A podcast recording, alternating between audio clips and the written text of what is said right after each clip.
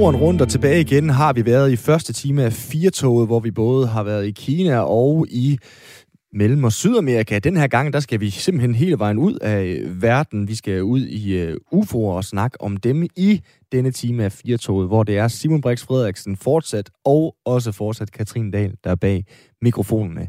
Du lytter til Radio 4. Klokken den er 5 minutter over lige præcis 4.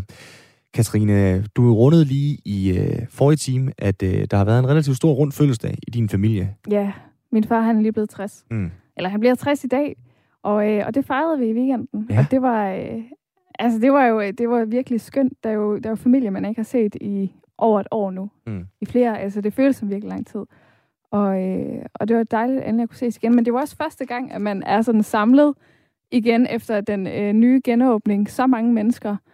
Øh, Mal lige et billede for mig. Altså, hvor stor en fest talte vi? Der var jo ret godt vejr, så var det øh, udenfor under åben himmel, eller hvordan? Ja, øh, ude inde øh, lidt af hvert. Ja. ja. Vi var omkring 35, tror jeg. Okay. Ja, det var sådan nærmeste familie, og så, øh, så lige øh, øh, øh, nogle få venner, øh, som lige kunne komme forbi os. Dejligt. Ja, det var virkelig dejligt, men, øh, men her øh, opstår jo øh, første gang det her problem, som jeg ikke har tænkt over før, mm. vil, vil, vil blive et problem, men, men det at skulle hilse på folk, Ja. når man ser folk for første gang i lang tid, og, øh, og vi er alle sammen blevet testet, før Mm. vi møder op til den her fest.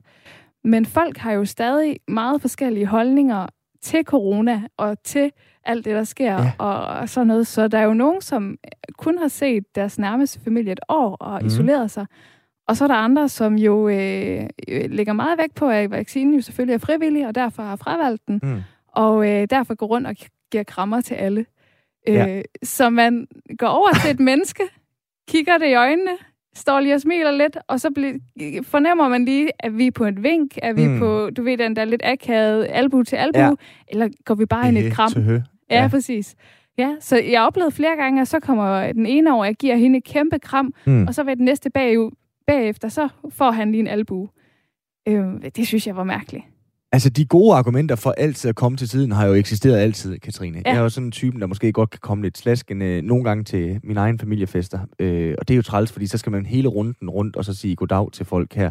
Nu er der kommet endnu et argument, kan jeg godt høre. Det der med at rent faktisk at kunne finde sin plads til en fest i god tid, for at Ja. være fri for dilemmaet om, kommer den her person til at række mig i hånden, eller kommer den her person til rent faktisk at ville give mig et kram? Gud, Ja. Det er bøvlet. Altså, det, Det er er jo en, det er jo- det er jo er en bøvlet virkelighed, vi går ind i. Og det er jo en basal måde at hilse folk Mm. på. Det er en basal måde at være sammen med folk på, og, øh, og vise omsorg for et andet menneske. Det er jo især i, for eksempel at gå ind i et kram med, med en onkel, man ikke har set Ja. i lang tid. Men hvor den her onkel jo så, øh, for eksempel er coronaforskrækket, og derfor bliver det albuen. Mm. Men så min forældres nabo, som jeg jo kommer over og giver et kæmpe kram bagefter. Ja. Ja. Sådan. Altså, det, er jo, øh, det var en spøjs oplevelse. Ja, fordi også det der med lige at sige øh, nej, det er nogle gange lidt svært til et kram, når der er en, der nærmest kaster sig øh, om halsen øh, ja. Ja. på en. Jeg var øh, igen øh, Aarhus i øh, fredags, hvor jeg også tænkte over det, hvor vi mødte øh, en af mine venners bekendte, som jeg aldrig havde mødt før, Ja. men øh, hvor vedkommende sagde, jeg er vaccineret, så hun stak bare lappen frem for at sige goddag til mig, og, og der er jeg så corona øh, forskrækket, øh, at per automatik, så ved jeg ikke rigtig, hvad jeg skal gøre med min hånd, så jeg stikker den i lommen. Og det er jo dybest set grundlæggende super uhøfligt og øh, specielt, fordi hun står og kigger på mig, hvem fanden er han, tænker ja. Ja. hun, der ikke gider at sige øh, hej, og så deklarerer hun så igen, jeg er altså vaccineret og så videre der. Og øh, jeg var jo nærmest lige blevet testet, fordi jeg skulle jo afsted til den der fodboldkamp der. Ja. Det er jo, men det er jo rigtigt, der kommer alle de der mærkværdige, øh, akavede situationer, som kun bliver flere nu fremadrettet. Ja, jeg endte du med at give en hånd til sidst. Ja, det gjorde jeg da. Ja. Ja. Det gjorde jeg da. Ja. Øh, men, men det var ikke med min gode vilje, kunne jeg Nej. mærke. Altså, der var virkelig sådan grundlæggende noget inden i mig, hvor jeg mærkede, hmm, det der, det kommer jeg ikke til at gøre med min gode vilje altid. Nej. Men altså, hun var jo vaccineret, Simon. Ja, ja, Du skal ikke være bange. Nej, det skal jeg nemlig ikke. Men det er også noget med sådan rent øh, sociologisk og øh, tillære sig noget, man åbenbart har aflært sig. Helt sikkert. Og det er jo også, altså det er jo også at aflæse folk. Altså, der var jo nogen, jeg gav et kram, som jo meget tydeligt ikke ville have et kram. øh, så så det, man, skal, man skal lige finde, finde ud af, hvordan man gør, eller også må man jo lave en aftale inden festen om, hvordan vi hilser på hinanden. Det prøvede jeg sidste år, øh, efter den første nedlukning og genåbning, at der simpelthen stod til en fest, at når vi mødes, giver vi hånd og spritter af bagefter. Det er en god idé. Ja. Fordi det er også bøvlet igen, fordi folk kommer på forskellige tidspunkter, at din far på sin 60-årsdag rejser sig op og siger, her der krammer vi. Ja, det, giver, det giver jo lidt bøvleri. Nå, her og nu, der er der ingen øh, krammer, til gengæld er der god radio indtil klokken 17. Du lytter til Radio 4, det her program er 4 med Simon Brix Frederiksen og Katrine Dahl. Vi får lige et lille lydbillede her, Katrine, til lige at sætte stemningen. Mm. There's a whole fleet of them. Look on the ASA. Oh my gosh. They're all going against the wind. The wind's 120 knots from the west. The whole thing, dude. Det vi hørte her, det er to amerikanske piloter, der optager et øh, identificerbart flyvende objekt. Også det, som øh, vi kalder for en UFO. Og forskere de har set på optagelsen og kan ikke lige umiddelbart sige, hvad det er, piloterne har filmet. Det ligner en flyvende tallerken, som man ser dem på film.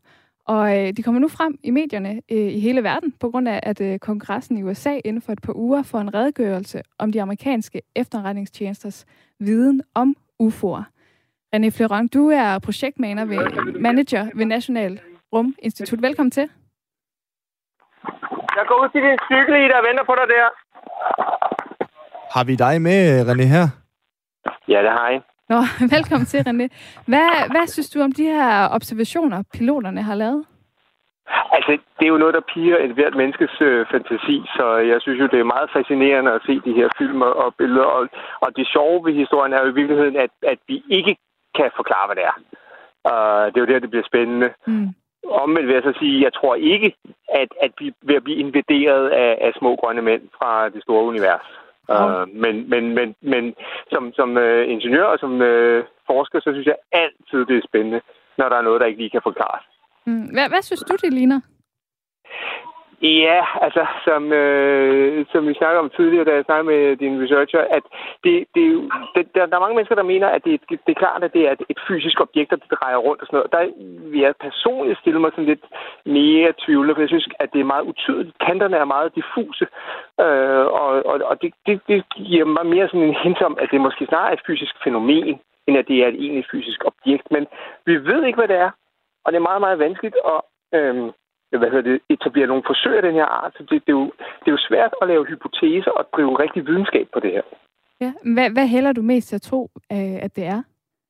Altså, jamen, altså, som jeg sagde, så tror jeg simpelthen, altså, at, at øh, det er et eller andet fysisk fænomen, som, øh, som vi ikke kan forklare. Altså, som vi ikke endnu har en model i den videnskabelige teori, der kan sige, at det er det her, der sker, det er sådan her ting hænger sammen. Mm. Mere end at det er et, øh, et, et, et, et, et gængs fysisk objekt.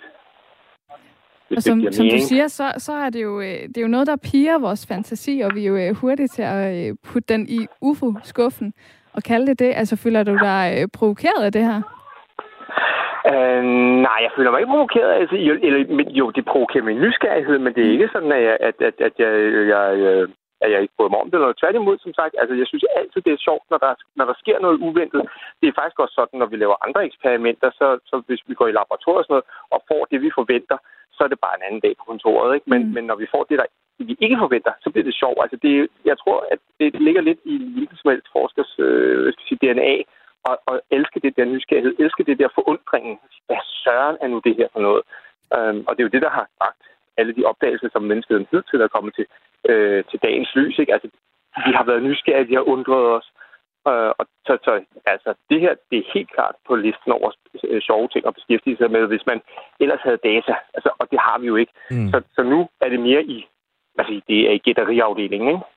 Ja, det er det jo ofte et eller andet sted med, med, med det her, øh, René. Altså, der er jo det der legendariske øh, citat fra Arthur C. Clarke, øh, sci-fi-forfatter, med der eksisterer to muligheder. Enten er vi alene i universet, eller også er vi ikke alene. Begge er lige, hvad skal man sige, skræmmende. Øh, når du skal snakke om sådan noget her til et middagsselskab, hvordan øh, gør du så det, uden folk tænker, han er bimlende vanvittig, ham her? Altså nu tænker de fleste mennesker, der møder mig til et selskab allerede, at jeg er bimlende vanvittig. Så det, det, det, er, det kan man sige, det, der har jeg ligesom tabt på til at starte med. Men, men jeg er faktisk ret overbevist om, at, øh, at, hvad hedder det, at vi bare ikke har fundet øh, liv endnu, men at det findes. Mm. Øh, om vi lige kan finde intelligent liv, det, det er sådan en anden sag. Men, men, men, men jeg er ikke Øh, jeg tror simpelthen ikke på, at, at, vi, øh, at vi kan være alene. Altså, der, der må være nogle bakterier eller mikrober eller andet sted, som vi ikke har opdaget endnu. Er det ofte, at du, øh, at du oplever, at de her øh, UFO'er øh, bevæger sig rundt i himmelrummet? Nej, altså for det første, så laver jeg det meste af mit arbejde foran en computerskærm og, og, og kigger desværre ikke så meget op på himmelrummet. Det er den ene ting. Men den anden ting er også, at, at øh, det er jo ikke noget, nogen mennesker overhovedet opdager særligt tit, fordi det er jo meget få rapporter, vi har. Og det er også det, der er problemet med dem. Fordi lige så snart man har mange data og mange rapporter, så kan man begynde at lave teorier og hypoteser og lave eksperimenter og bevise det ene eller det andet. Og, og det har vi jo ikke her, så nej, jeg har ikke, jeg har ikke selv personligt set nogen, desværre. Det var ærgerligt. Jeg var ellers klar på at høre om de her grønne væsener. Men René Fleron, tak fordi du var med her. Jamen, velbekomme. Han var øh, projektmanager ved National Rum Institut. Og nu har vi fået besøg af dig, Kim Møller Hansen. Ja. Du er formand for Danmarks UFO-forening. Hvor mange øh, uidentificerede observationer har du været med til at kigge igennem, siden du startede i foreningen i 70'erne? Altså, nu har jeg ikke siddet med alle sammen selv, alle de rapporter, vi har fået, men men altså, siden at øh, vores forening startede i 57 i skandinavisk øh, UFO-information, der har vi modtaget omkring 15.000 rapporter. Okay. 15.000? Ja, og, øh, og dem har vi så øh, analyseret så godt vi kunne igennem årene, øh, og har faktisk, øh, da, vi havde, da foreningen havde 50 års jubilæum, der lavede vi sådan det, vi kaldte for en hvidbog, der hedder 50 år med UFO'er, hvor vi øh, lavede nogle konklusioner ud fra alle de rapporter, vi havde indsamlet gennem alle årene. Øh, og øh, der var faktisk ikke nogen af de rapporter, der fik os til at tro, at vi får besøg udefra. Okay, fordi hvor mange Så, af de her rapporter øh, har der været en forklaring på? Stort set dem alle sammen. Okay. Der er nogen selvfølgelig, hvor der er så få oplysninger. Det vil der altid være. Altså, der vil være nogle gamle rapporter, hvor man måske øh, folk ikke kan huske den præcise dato eller tidspunkt, og så bliver det svært at efterforske. Men altså det, hvor vi har haft øh, tilstrækkeligt med oplysninger og kunne efterforske osv., så, videre, så, øh, så har vi faktisk kunne finde sandsynlige forklaringer. Det er ikke altid, vi kan finde en 100% sikker forklaring. Det kan man knap nok altid, men altså, vi har kunnet sandsynliggøre forklaringer ved alle 15.000 rapporter. Hmm. Altså, du har været med siden 70'erne. Hvad var din holdning til UFO'er dengang? Dengang, der var jeg teenager og havde fundet et gammelt blad, der hed UFO-nyt. Det var fra begyndelsen af 60'erne, de numre, jeg havde fundet. Og der stod nogle øh, ret øh, vilde beretninger om folk, der havde mødt øh, mennesker fra Venus og fortalt om de budskaber, de har fået af de her rumbrødre. Og da jeg læste det, der blev jeg selvfølgelig nysgerrig, for jeg tænkte, ah, kan man virkelig tro på det? ja. Og hvorfor tror man på det her? kan det virkelig være rigtigt? Er der noget sandhed i det her? Så bliver jeg faktisk nysgerrig. Og det er den nysgerrighed, der, der er blevet dyrket igennem alle årene. Altså, at jeg stadigvæk synes, at det er...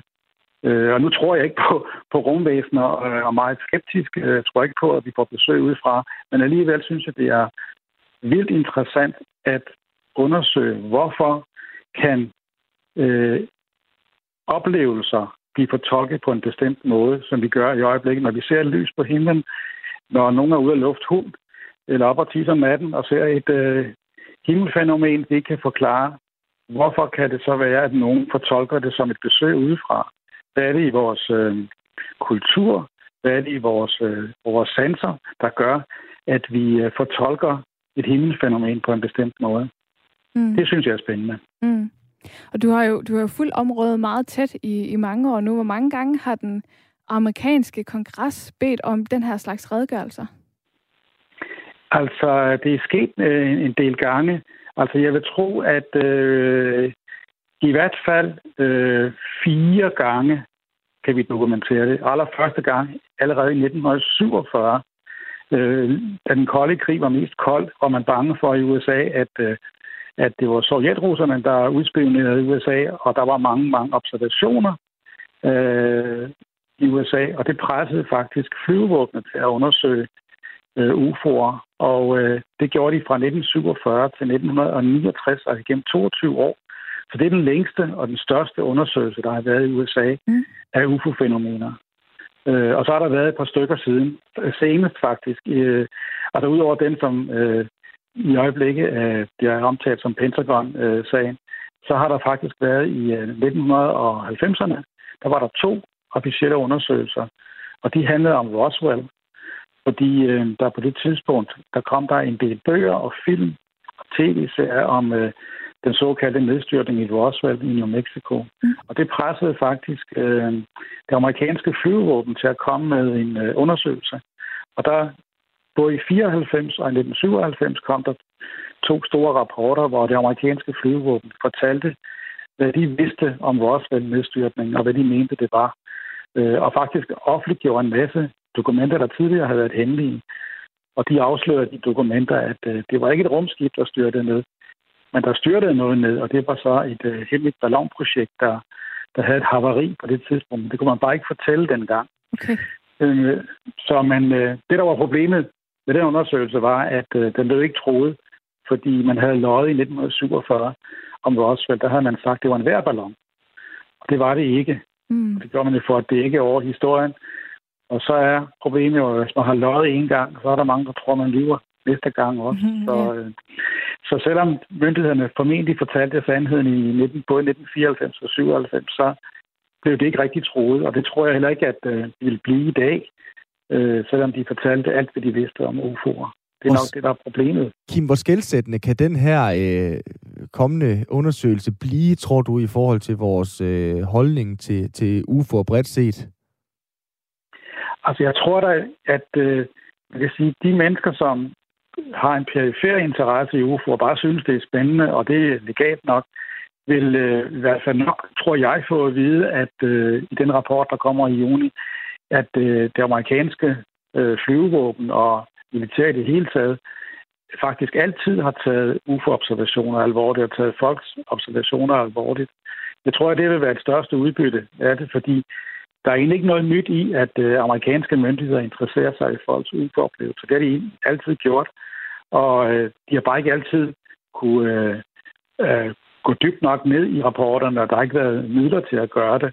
Øh, men øh, de har altid interesseret sig for det, fordi det er jo det amerikanske forsvars opgave at være sikker på, at der ikke er noget, der truer USA. Så øh, det, det har de sådan set været tunge til at gøre. Så jeg tror nok, det er det, som de fleste vil... Øh, nu kender jeg jo ikke rapportens indhold, fordi den er ikke udgivet endnu, mm. men jeg vil gætte på, at, at det, som vi får at vide her i juni måned, vil svare meget til det, vi har fået at vide tidligere. Netop, at, øh, at det amerikanske forsvar øh, har fået masser af rapporter igennem årene, også fra piloter, og fra andre folk, som øh, øh, færdes ude og er ansat i militæret, øh, og at man har undersøgt dem, men at der ikke er noget, der, tro, der, der, der truer USA. Altså, der er ikke noget, der, der, der, der, øh, der virker som en trussel, øh, og at man derfor ikke foretager sig mere.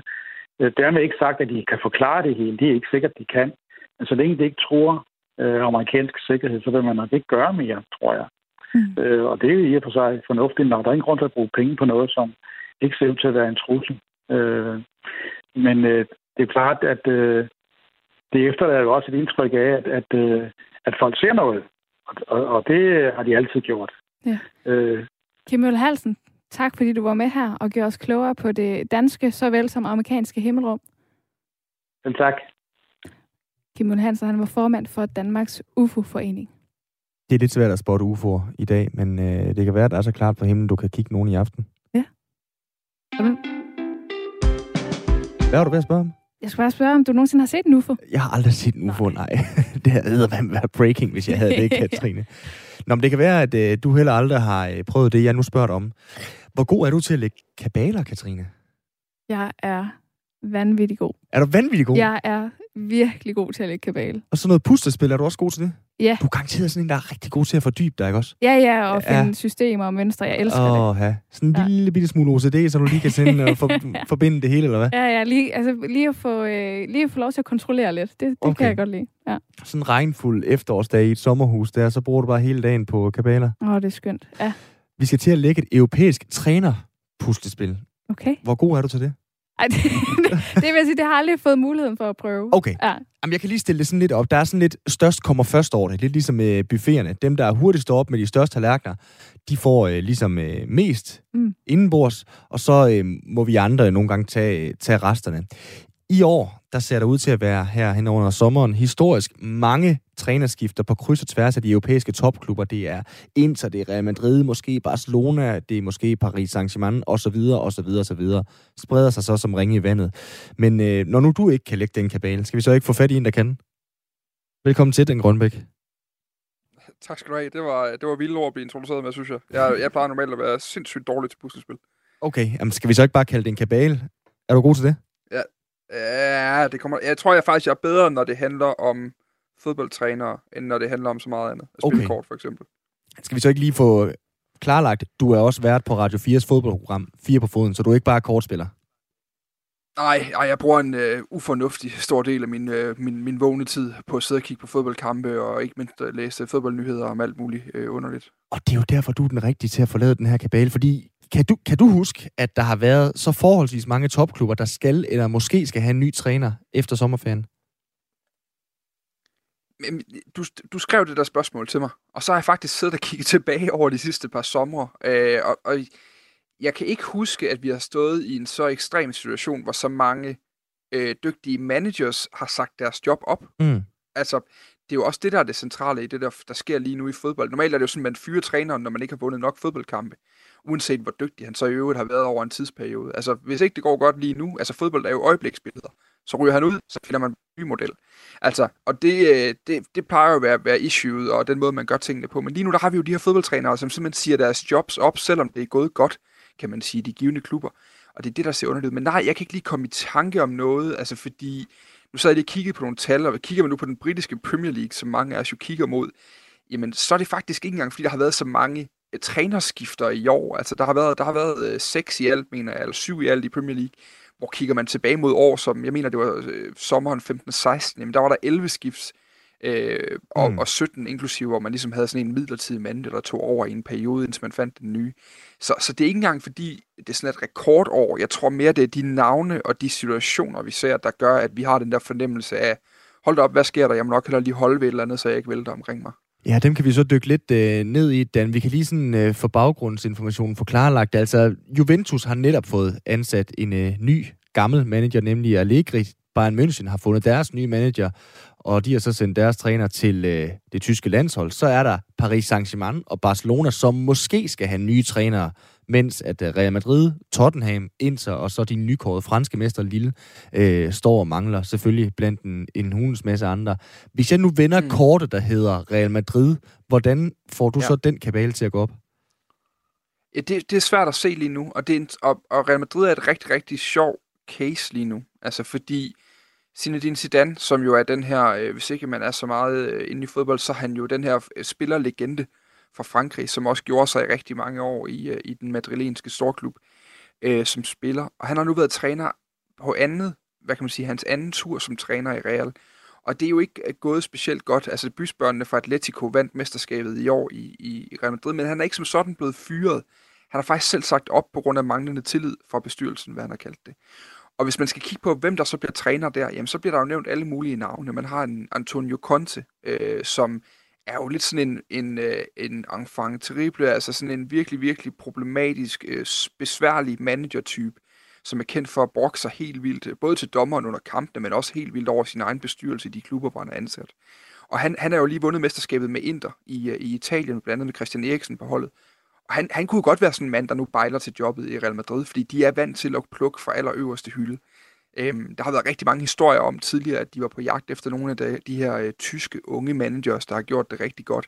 Øh, men der har Bayern München jo så snuppet ham, der hedder Julian Nagelsmann, som sådan er, jamen jeg ved ikke rigtig, hvad man skal øh, sammenligne ham med. Han er sådan, han er sådan den, det, det nye fede pis i trænerverdenen, ikke? altså sådan en, en, en ung, tysk, øh, smart træner, han går i fancy tøj, han spiller en, øh, sådan fed omgang fodbold, hvor der er fuld, fuld fart over stepperne og, og, og virkelig knald på inde på banen.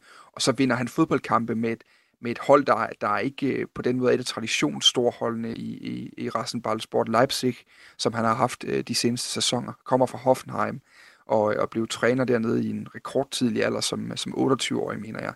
Øhm, så ham, ham ville de gerne have haft Real Madrid, men ham fik de altså ikke. Ham snuppede Bayern München øh, for, en, for en måned siden, da de afgav deres succesmanager Hansi Flick til det, til det tyske fodboldforbund. Ja, så er der noget bøvl, fordi at øh, lige pludselig så står øh, de store øh, franske, øh, eller den største franske klub, der godt nok ikke vandt mesterskabet Paris Saint-Germain, måske også skal miste en træner, selvom de egentlig troede, de havde styr mm. på det. Hvad er alt det for noget? Jamen, det handler jo simpelthen om, at de har ansat en mand ved navn Mauricio Pochettino, altså, som er argentiner, øh, tidligere spiller selv også, som så mange af de andre, og har haft en enorm succesfuld tid i Tottenham Hotspurs i England. Ikke fordi Tottenham vandt enormt mange titler under ham, men de spillede en god fodbold, og lige pludselig så fik han ligesom... Øh, han var jo blandt andet ham, der var med til at forløse Christian Eriksen i den klub og gøre ham til den verdensstjerne, han er i dag. Og havde et hold der, hvor han ligesom forløste nogle spillere, og Tottenham havde købt ind, efter de deres, øh, deres øh, nu efter en aldrende verdensstjerne, Gareth Bale til Real Madrid tilbage i, i 2013.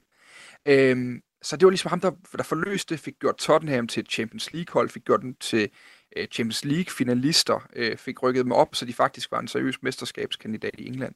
Så røg han så til, til Paris Saint-Germain, øh, fordi han blev fyret i, i Tottenham igen efter få dårlige kampe, en halv dårlig sæson, så røg han ud på trods af tidligere tiders bedrifter. Så røg han til Paris, og det ikke rigtig klikket for ham. Paris har ikke vundet mesterskabet for første gang i, Gud ved, hvor mange år siden de fik alle de her oliemilliarder. Øhm, og det betyder altså nu, at, at han er efter sine er utilfreds i Paris. Og det er måske også noget af det interessant, vi ser, som Pochettino-eksemplet viser. Det er, at her der har vi faktisk en træner, der er på nippet til at kvitte et topjob i en af de største klubber i Europa, for at skifte til en anden klub, som er blandt de største i Europa. Og, og det er jo noget, vi traditionelt set ikke har set så meget af. Det er jo også i den her sæson, vi første gang begynder at se klubber, der sådan rigtig køber trænere fri. Altså, da Bayern henter Julian Nagelsmann, som jeg talte om lige før i, i Rassenballsport Leipzig, der, der er Leipzig selvfølgelig interesseret i at skulle af med ham. De har kunnet nogle år endnu. Og de kommer til at betale 60 millionbeløb for at købe ham fri af sin kontrakt. Og det er jo sjovt det her med, at, at fodboldtræneren nu også er gået hen og blevet en commodity, altså en vare i fodboldverdenen, som vi jo har set fodboldspillere øh, være i, i snart 25 år. Men hvad, hvad er det, der er på spil, Danne? De her øh, forskellige topklubber og deres planlægninger, deres topstyrethed og deres øh, strategier? Jeg, synes, det, jeg, jeg tror noget af det, jeg synes er interessant at kigge på transfervinduet i år. Normalt, når du fyrer en træner og ansætter den anden, så handler det udelukkende om at levere bedre resultater. Du kan være træt af, at, øh, at spiller øh, underholdende eller spændende nok, men ofte handler det jo om, at du har tabt fodboldkampe, og du vil gerne vinde fodboldkampe. Altså det er en virkelig simpel logik, der ligger bag tit. Og så har man en tanke om, at man har dyrt, dyrt, dyrt lønnet fodboldspillere, og så er det sgu billigere lige at skifte træneren, end det er at skifte en trup på 23 mand. Derfor så gør man det, man, man går ud og, og fyrer en træner efter ganske få kampe. Men i år, der er der jo noget andet på spil. Fordi vi ser faktisk også trænere stoppe i deres job, altså i op og ikke ville fortsætte. Og, og det er en af de interessante analyser, jeg synes, der er dukket op, det er, det er den tyske journalist Raphael Honigstein, som i BBC øh, blandt andet har, har kommenteret, det her det kan også handle om, at vi simpelthen kommer ud af en coronasæson, at vi skal huske, det er klubber, som øh, står til at tabe altså øh, gigantiske beløber. Øh, tidligere er der blevet lavet en undersøgelse fra, øh, fra den internationale gruppe, eller øh, rådgivningsvirksomhed KPMG, som viste, at, at de 32 bedste klubber i Europa, eller topklubber i Europa, de, de kigger altså ind i, at der er blevet fjernet cirka, cirka 40 milliarder danske kroner fra deres værdi i løbet af den sidste sæson. Altså siden februar 2020. Og det er sindssygt mange penge. Det betyder også, at en mand som Conte, der lige har vundet mesterskabet med Inter, jamen han så ikke frem imod at kunne købe nye spillere og kunne bygge videre på det her hold. Han så frem imod, at Inter-bestyrelsen ville sælge nogle af topspillerne, fordi der skal penge i kassen. Og det er jo sådan noget, der gør, at du så mister en succesmanager, som rent objektivt set har bygget Inter op igen til faktisk igen at være et mesterskabshold, efter Juventus har siddet på det i mange år. Så jeg vil sige, at den interessante analyse i år, det handler altså om, at, at vi er der stadig i den her ekstreme situation under covid-19, som altså betyder, at der er lidt nogle andre øh, dynamikker, der gør sig gældende i fodboldverdenen. Så er der jo to ting øh, i spil, kan jeg jo næsten høre på dig. Der er dels måske en tendens til, at træner bliver købt fri. Vi har lige set uh, Brian Priske fra FC Midtland også blive købt fri i, i den danske liga fra FC Midtland til nu uh, Belgien.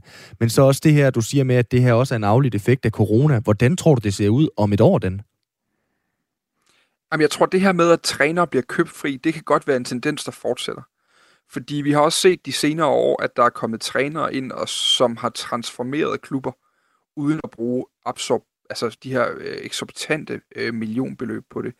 I, øh, i øh, Atalanta i Italien har de en, en træner, øh, hans navn er lige smuttet fra mig nu, men en træner dernede, der har leveret fantastiske resultater med et, med et koncept, med et format, med en måde at spille på, som altså har ændret deres, øh, deres øh, udsigter fuldstændig. De er gået fra at være sådan et midterhold i Italien, øh, fra en meget, meget lille by, Bergamo, som nu er et tophold, som kæmper med om Champions League-pladser, og som skal spille Champions League igen til næste år. Og, og det er som udgangspunkt bare interessant. Vi har også set det i Liverpool, hvor en Jürgen Klopp er kommet ind. Vi har set det i ham med Julian Nagelsmann, har også et format, et, et koncept, et spilkoncept med, som man har lyst til at købe sig ind i. Så, så det er interessant det her med, at de her trænere, de er blevet varer lidt på samme måde. Så det kunne jeg godt forestille mig var en tendens, der var ved. Øh, det her med opsigelserne om den økonomiske afmatning, der har været i fodboldverdenen, den fortsætter. Det er jo svært at sige nu. Altså nu kommer der fans på stadion fra sommer af, og lurer mig om ikke også den næste tv-aftale i England og i Danmark og i Spanien og i Tyskland, om de ikke også er større end de tidligere. Så på den måde er der jo ikke noget, der, der siger, at det her er mokløb, øh, fodboldverdenen er på rent økonomisk, at det skulle stoppe. Men det har fået et alvorligt spark over skinnebenet. Gasparini hedder han i Atlanta, Daniel. Ja, præcis. Ja. Tusind tak, fordi du var med her. Ja, tak. så kunne jeg også lige få lov til at blære om lidt. Tusind tak for at gøre os klogere, Dan. Tak selv.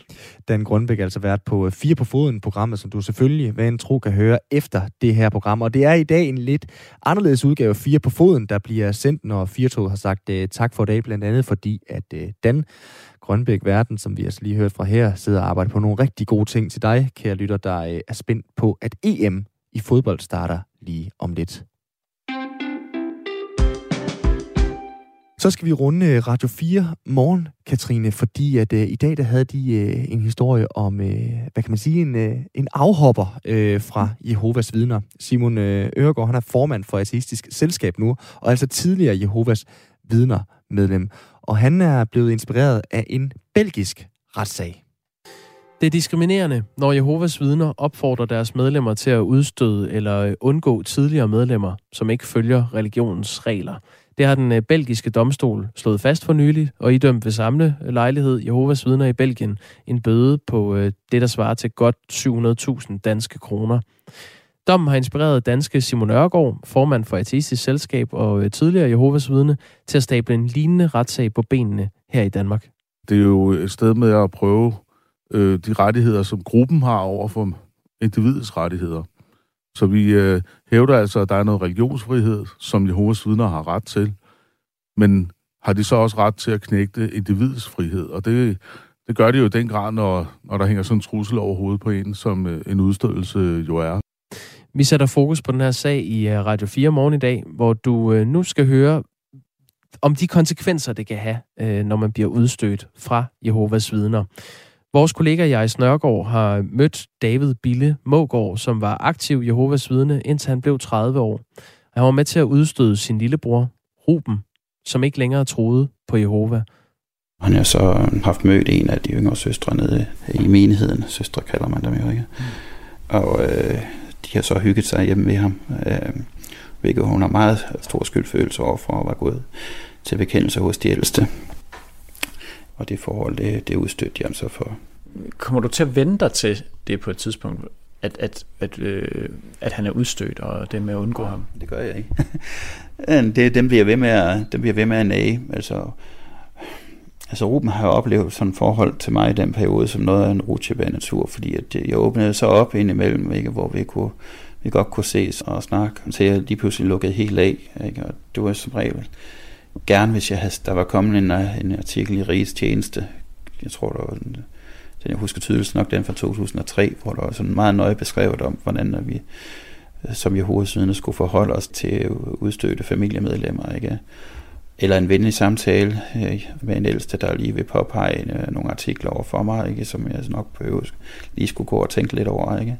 Hvad, den der fra 2003, hvad, hvad var det, du siger, den, den, den kan du tydeligt huske. Hvad, hvad var det, der stod i den? Jamen det var, at man skulle tage afstand fra sin, uh, sin lillebror. Det var øh, uh, rigs tjeneste. Det var sådan en instruktion internt til menigheden i, under tjenestemøderne om torsdagen. Og hvor vi så blev indført i, at uh, hvordan og ledes, hvad nu hvis uh, at øh, det, boede hjemme, hvordan skulle vi så forholde os til, til den udstødte der, ikke? Og hvad så når de var flyttet hjemmefra, hvad skulle vi gøre? Hvad hvis vi var familie eller tæt relation, ikke? Hvornår kunne vi være sammen der? Øh, og vi skulle helst begrænse vores kontakt til, til Ruben til at kunne handle om det rent, øh, det rent praktiske, ikke?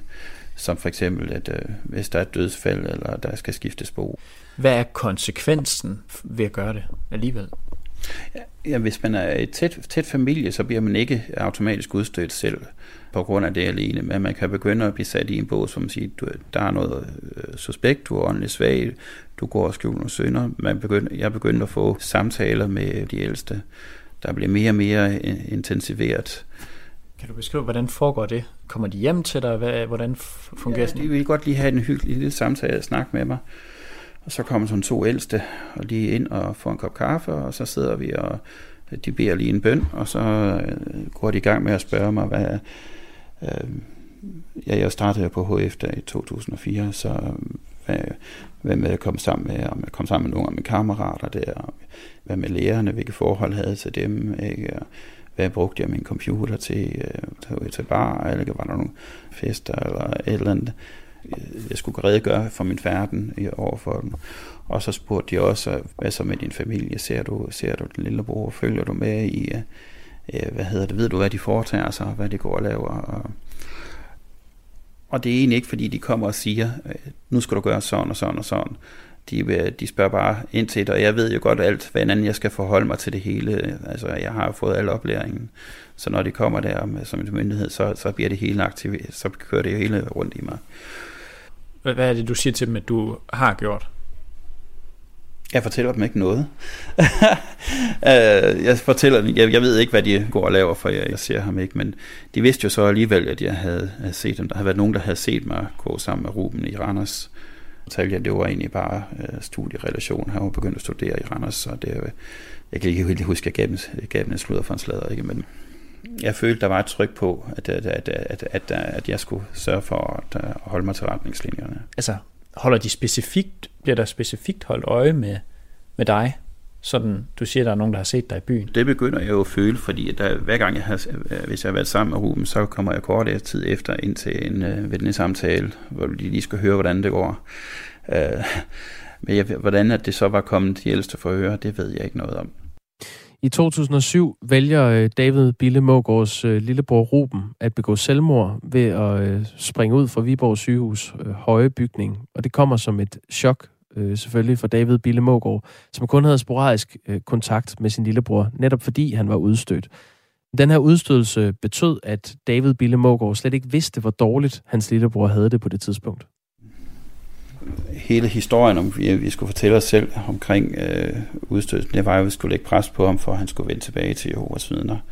Og at øh, han skulle mærke, at han, han mistede sådan et, øh, det åndelige paradis, eller, eller fællesskabet der, ikke? Men hans plan B, det var aldrig at skulle, skulle vende tilbage til Jehovas vidner, hvis han ikke kunne få det til at fungere. Det, så ville han hellere springe ud fra, fra Viborg Hospital.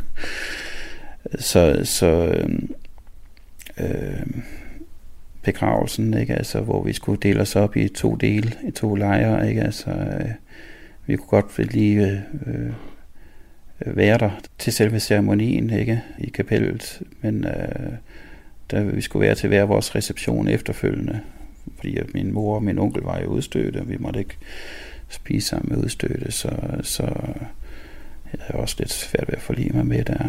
Øh, og så havde jeg sådan egentlig bare øh, i hele taget en, øh, en følelse af, at, øh, altså, at jeg havde svigtet min lillebror, jo ikke, at jeg ikke havde, at jeg havde, øh, øh, havde været en dårlig storebror der, og der også overfor ham, og jeg følte, det, det øh,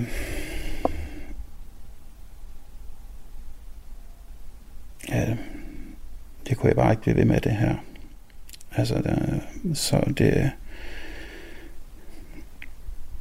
Så... Øh,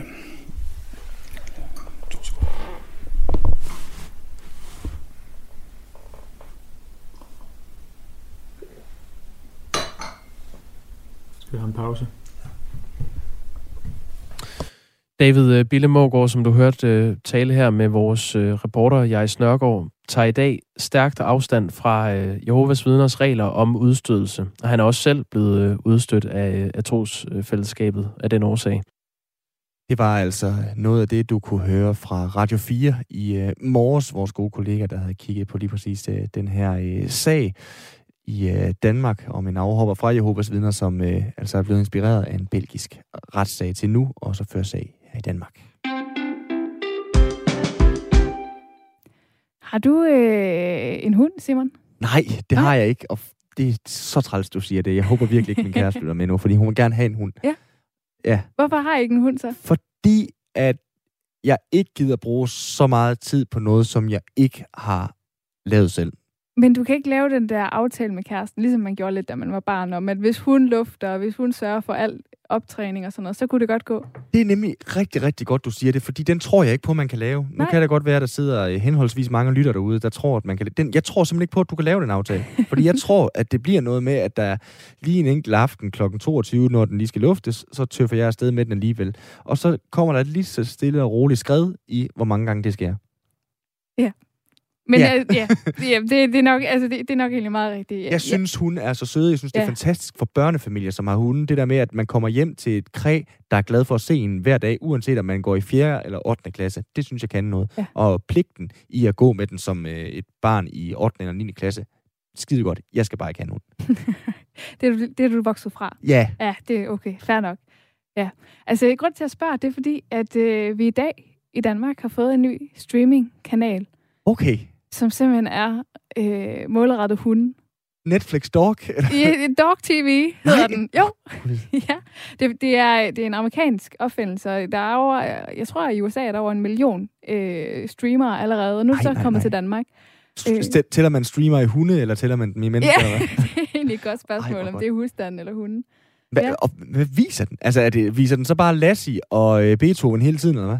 Det vil, det vil være virkelig godt, men dog ikke. Det er, Okay. det er for at øh, stimulere de her hunde. Øh, så de viser for eksempel øh, en, øh, et program med en Mm. hund, der står, for, står på surfbræt, og så er der nogle øh, beroligende lyde imens. Okay. Eller øh, en hund, som er til karneval, og så er der øh, forskellige slags lyde, som så skal hjælpe hunden til at øh, sådan slappe af.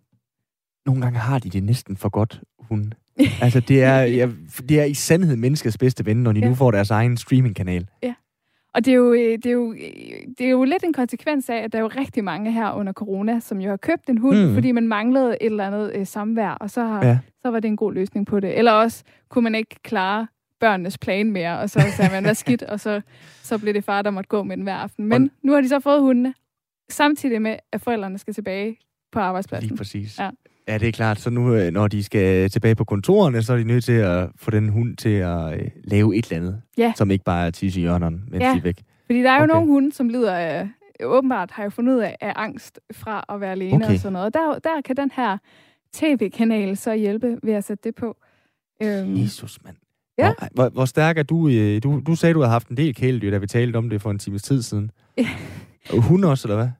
ja, vi har haft, øh, vi har haft Sankt Berners hunde, som Okay. jo er den der Beethoven, Beethoven-hund, ja. ja. som jo er øh, kæmpe dyr. Og, Ja. ja. og øh, mine forældre har en, øh, en valp lige nu på 8 måneder, som nok øh, nærmer sig de 90 kilo. En 90 kilo valp? som jo, øh, som jo har øh, en valpe, ja, altså sådan tænker som en valp, altså ja. opfører sig som en valp, men bare et kæmpe muskelbund, som er, så den vil Okay. lege og er lidt ustyrlig til tider. Og derfor tænker jeg også, at, at lige at sætte den foran et fjernsyn, vil den nå at sådan rive den fra hinanden, før man overhovedet når at sætte programmet på. Ja, okay. Ja. Men ellers, altså... Men det øh, kunne da være godt lige at fastholde den der, ligesom ja. med de forældre, der tager en iPad med, når de endelig skal på café, så de lige kan få lidt ro i den der halve Det time, det rigtigt. tager at spise burgeren. det er hundens også- iPad, det Ja, her. det bliver ja, så godt. det Jamen, øh, hvad så? Dog TV hedder det? Dog TV, og, øh, og ikke nok med, at den kan hjælpe dig med at få din hund til at slappe af og blive stimuleret. Den kan endda også hjælpe dig med at gøre hunden vant til trafiklyde, øh, fyrværkerilyde, dørklokker. Okay, Så, øh, så der er også øh, sådan lidt opdragende i det. kæmpe win. 60 kroner om måneden. Det er fordi, vi må ikke lave reklame, Katrine. Så Nej. øh, jeg var simpelthen nødt til lige at spille øh, musikken, dengang du sagde, hvad det kostede. Så nu er der ingen lytter, der ved, at det koster 60 kroner om Det er måneden. perfekt. Tak for, at du redder mig, Simon. Fra øh, Dog TV til noget ganske andet. Ganske andet. Jeg ved ikke, hvor mange, der har hunden med på øh, museerne, hvor godt det er. Men øh, efter genåbning af Danmark, der har museerne haft væsentligt færre gæster, end de plejer. Det samme har restauranter, caféer, biografer og så videre. Her nu kan vi byde velkommen til dig, Marianne Levinsen. Velkommen til. Tak skal du have. Du er forskningschef på Center for Fremtidsforskning. Har vi under coronaen ændret os så meget, at museerne skal være bange for ikke at få os tilbage igen i samme tal som før? ja, vi har, altså coronakrisen har varet så længe, så at vi har fundet nogle nye vaner øh, som ikke nødvendigvis handler om at gå på museer, måske mere om at bevæge sig og mødes i naturen og, og vandre og lave alt muligt andet. Øh, så, øh, så hvad hedder det, øh, vi har ændret vaner, øh, og skal måske jeg skal også lidt mere for at lukke os tilbage til at lave nogle af de ting, vi gjorde før corona. Og vi er jo heller ikke ude af corona. Mm. Vi er stadigvæk i en periode, hvor, vi, hvor der er en masse usikkerhed, og det gør også, at folk føler ikke, at det er normalt endnu. Det hele er så normalt endnu. Øh, der er stadigvæk mange, der går og venter. Ikke på Godot, men på vaccination og øh, alt muligt andet. Ikke? Øh, og, vi, og det er besværligt. Vi skal stadigvæk teste rigtig meget. Især jer, der er yngre. Ikke? Så det vil sige, at vi, øh, vi får svært ved at lave en fyldesgørende analyse, før vi er helt tilbage øh, fra, øh, hvor vi kunne øh, droppe ind på museerne, som det passer os før. Der skal stadigvæk så meget planlægning til, at det er svært lige at konkludere 100% på det her. Det er det faktisk, og det, det gælder også med, med, med caféer og sådan noget. Og så er der også det forhold, at, øh, at vi skal ligesom også vende os til det igen. Vi, ligesom, folk skal vende sig til at være sammen med mange mennesker. Folk skal vende sig til at, at, at komme tilbage på arbejde. Mm. Der er også en lang overgang der, hvor vi ligesom skal tilbage i noget nyt, som ikke er som før, men som på et eller andet tidspunkt bliver normalt, ikke? Hvad, hvad kan de gøre? Øh, det, Altså, er det bare at vente, eller hvad? De er nødt til at gøre et eller andet, mens de nu er i gang Nej, med de i hvert fald? Til, ja, ja, de er nødt til, altså, når det, de er simpelthen nødt til at prøve at lave noget andet og prøve at lokke os, fordi vi skal, nu skal vi altså lokke os endnu mere. I forvejen havde vi rigtig mange tilbud, både på museer og restauranter og alt muligt andet, inden øh, corona. Men øh, her efterfølgende, der kan det ikke nytte noget, at man bare laver det samme igen. Man er nødt til at prøve at lave noget, der faktisk lokker os til at få de gode vaner tilbage på at komme på museer og komme på restauranter og de andre steder. Så øh, de skal lade være med at lave same procedures last year, som, som de har gjort i mange år, med de samme type bøger og salater og, og udstillinger, men de skal prøve på at ligesom sige, nu skal vi øh, genopfinde os selv lidt øh, på en ny måde for at lukke øh, kunder øh, tilbage i butikken, kan man sige. Mm. Ikke? Mhm. Både når det gælder museer og, og, og hele restaurationsbranchen. Men samtidig lurer der vel en øh, usikkerhed i, at vi stadig ikke kommer tilbage, fordi vi har ændret vaner eller hvad? Ja. Ja, den usikkerhed lurer der hele tiden. Fordi der er nogen, der har øh, selv fundet ud af, at de kunne lave mad, for eksempel. Ikke? Øh, har spildt ud mange gange. øh, der er en hel del af erhvervslivets øh, møder, rejser, udenlandske kunder, øh, som ikke kommer tilbage på samme måde. Så, så det ændrer også mønstret, ikke? Mm. Med hvem der kommer og hvem der ikke kommer. Øh, så, så der er mange, der skal til at retænke, hvem deres kunder egentlig er, og hvordan de skal lokke nye kunder til. Og måske mere, end de skal tænke på, at de, de, de skal lokke dem til, de engang havde, for det bliver ikke nødvendigvis de samme mennesker. Mm. Er det også der, hvor politikerne de skal proppe øh, pengene hen i idéudviklingen og i disrupting og den slags ting, øh, frem for flot nye bygninger med malerier og skulpturer?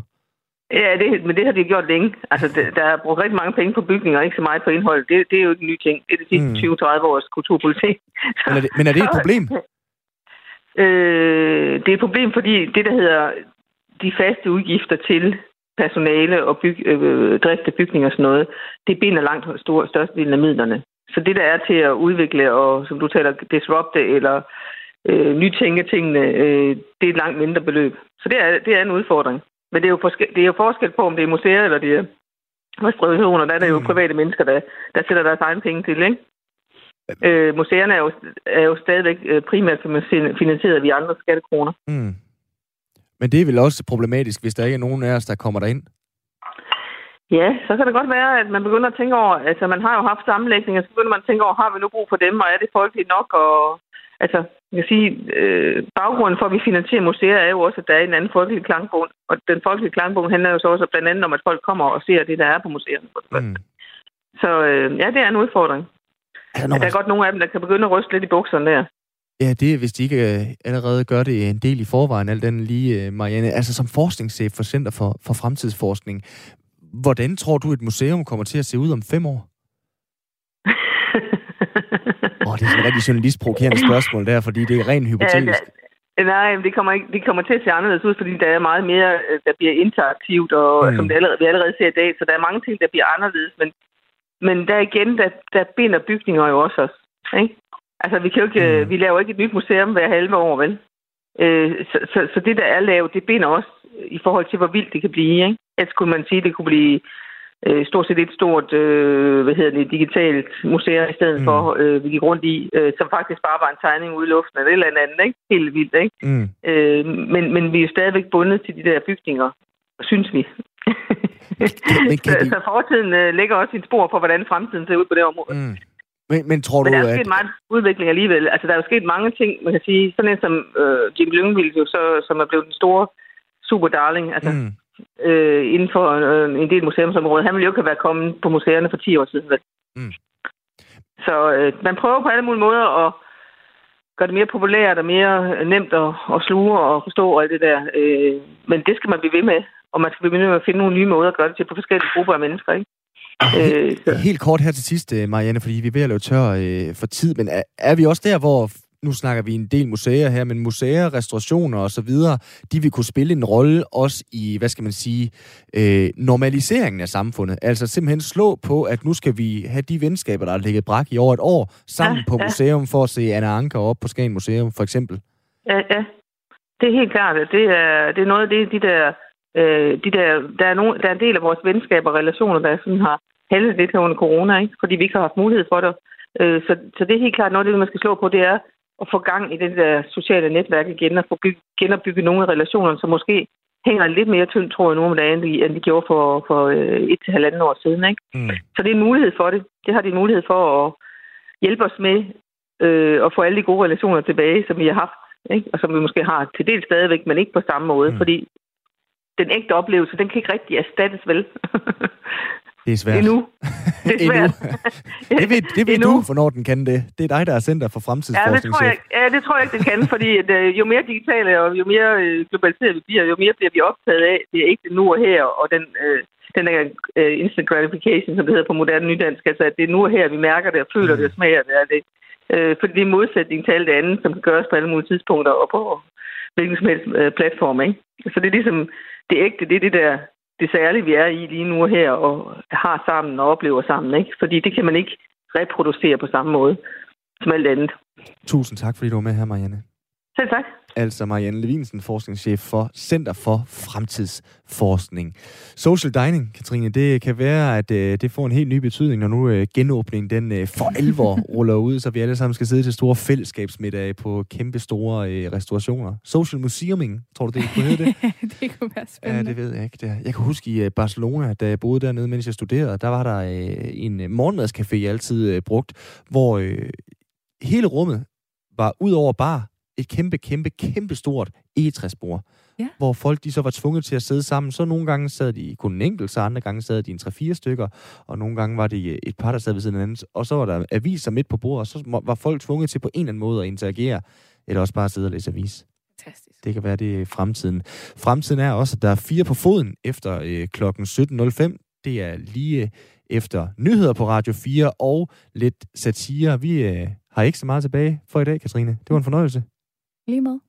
Du øh, har lyttet til Firtoget. Vi er tilbage i morgen, når klokken bliver 15.05. Katrine Dahl og Simon Brix Frederiksen siger tak for i dag. Du lytter til Specialklassen.